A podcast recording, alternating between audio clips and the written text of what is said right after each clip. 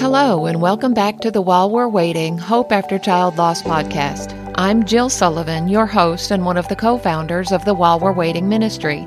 Thank you for joining me today for this solo episode. If you missed last week's episode, I hope you'll take the time to go back and listen to my conversation with Erica Mapp. I think there was more laughter in that episode than in any other I've recorded. She does such a great job of communicating both her sorrow over the loss of her son Anthony, but also the joy that the Lord has given her since that time. And be sure to come back next Wednesday as I share a very raw and honest conversation with Connor's mom, Nan Deal, who describes herself as a messy griever. But she also talks about how the Lord met her in the middle of her mess. But today, I want to share a few thoughts I recently had about leaving our nets behind. I enjoy using Hannah's Bible for my quiet time in the mornings. There's just something so special about using her Bible. It's full of her doodling, favorite scriptures, and notes. On one of the blank pages toward the end, she made a little acrostic of her name. Happy is the first H, athletic is the first A, nice is the first N, nosy is the second N, alegre is the second A, and healthy is the last H. Of course, the irony of her using the word healthy as part of this acrostic is not lost on me. And her describing herself as athletic makes me giggle. An athlete, she was not.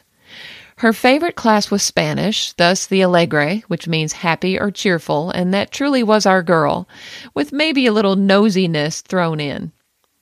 Anyway, a few weeks ago, I was reading in Matthew chapter 4 in her Bible, and something I've probably read 100 times jumped out at me in a whole new way. Isn't it cool when God does that?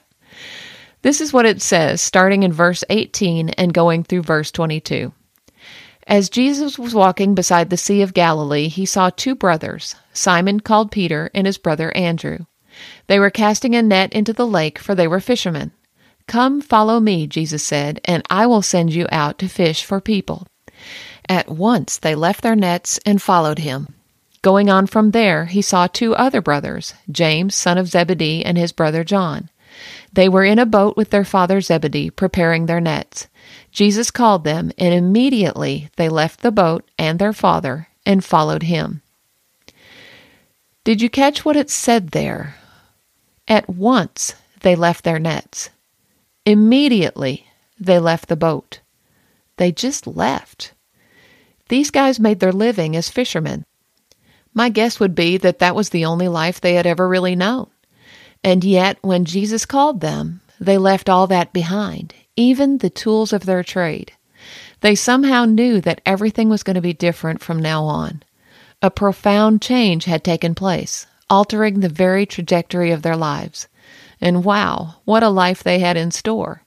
Because they were willing to drop their nets and follow Jesus, they had a front row seat to the feeding of the 5,000, the healing of the sick, the raising of Lazarus, and countless other miracles. But they couldn't have known this when Jesus called them that day. They had no idea what lay ahead of them. Yet they still dropped their nets and followed him. Reading this story made me think of how our lives have changed over the past 13 years. Hannah's diagnosis with cancer in February of 2008 was the first indication that we were about to be asked to drop our nets. As a year passed in a bewildering whirl of radiation treatments and varying chemotherapy regimens, we found ourselves being called to climb out of the boat. And when she left us for heaven in February of 2009, it was time to let go of those fishing implements for good. Now, I hope you don't have the idea that we dropped those things willingly, like apparently the disciples did. We fought with everything we had to hold on to the life we had known since Hannah was born 17 years before that. We pursued every option available to keep her with us, but our sovereign and loving God had another plan, and we had to let her go. Oh, how I would love to get back into that boat and pick up my nets as if nothing had ever changed.